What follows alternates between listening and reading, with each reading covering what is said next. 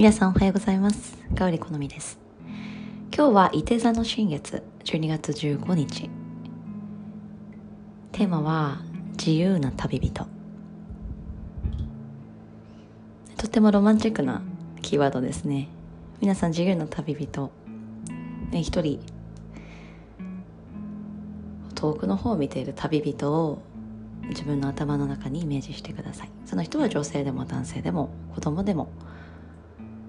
大人でも、ね、どの年齢でも。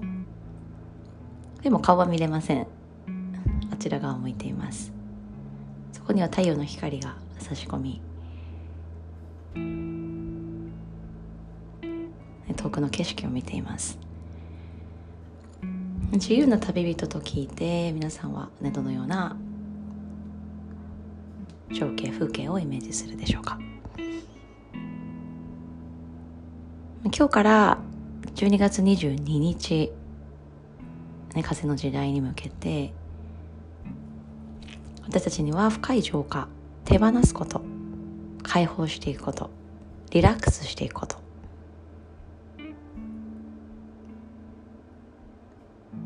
星の力、自然の力が後押ししてくれます。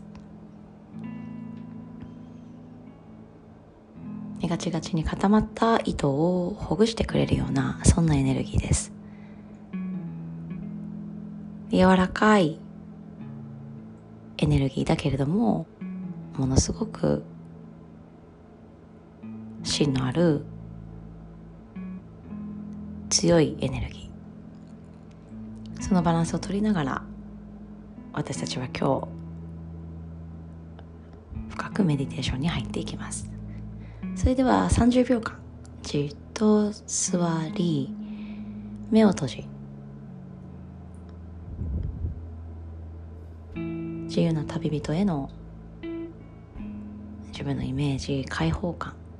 深く息を吸うこと、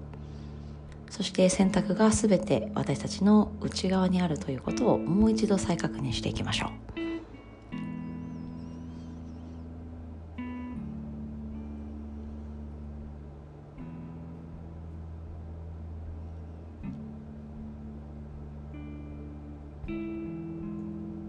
息の吸い方や吐き方、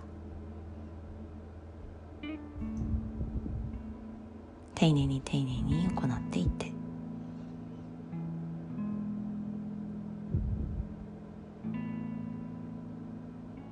自由な旅人になる前、私たちは蠍座の新月、一つのことを深く掘り下げていくワークを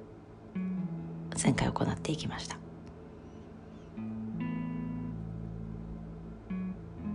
私たちはこの世界にたった一人で降り立ち、自分の足で歩き、いろんな人に出会い、さまざまな冒険をしていきます。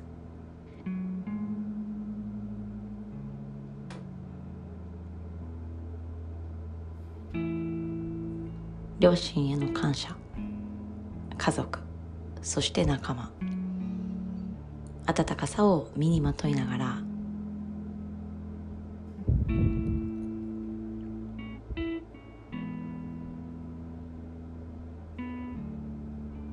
強い意志、自分の哲学を持って歩んでいきます。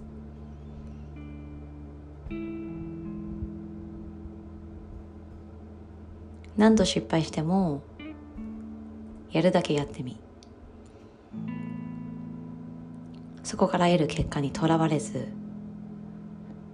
体を動かすことで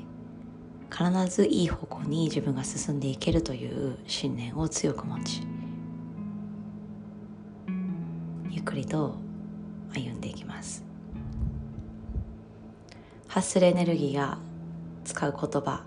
会話のテンポ、五感を使って人の話にじっと耳を傾け、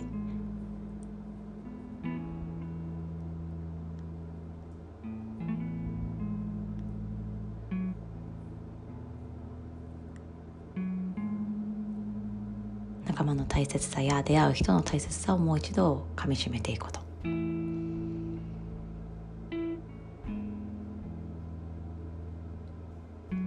自分の行動が自分の意思ですごく変化させていくことができるんだということ。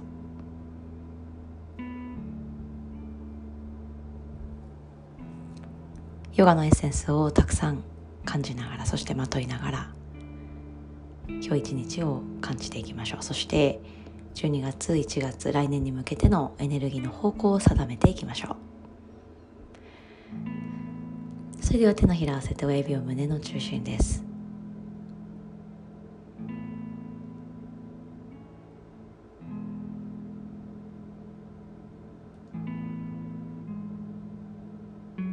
ポッドキャストを聞いている方々、そして実際にスタジオで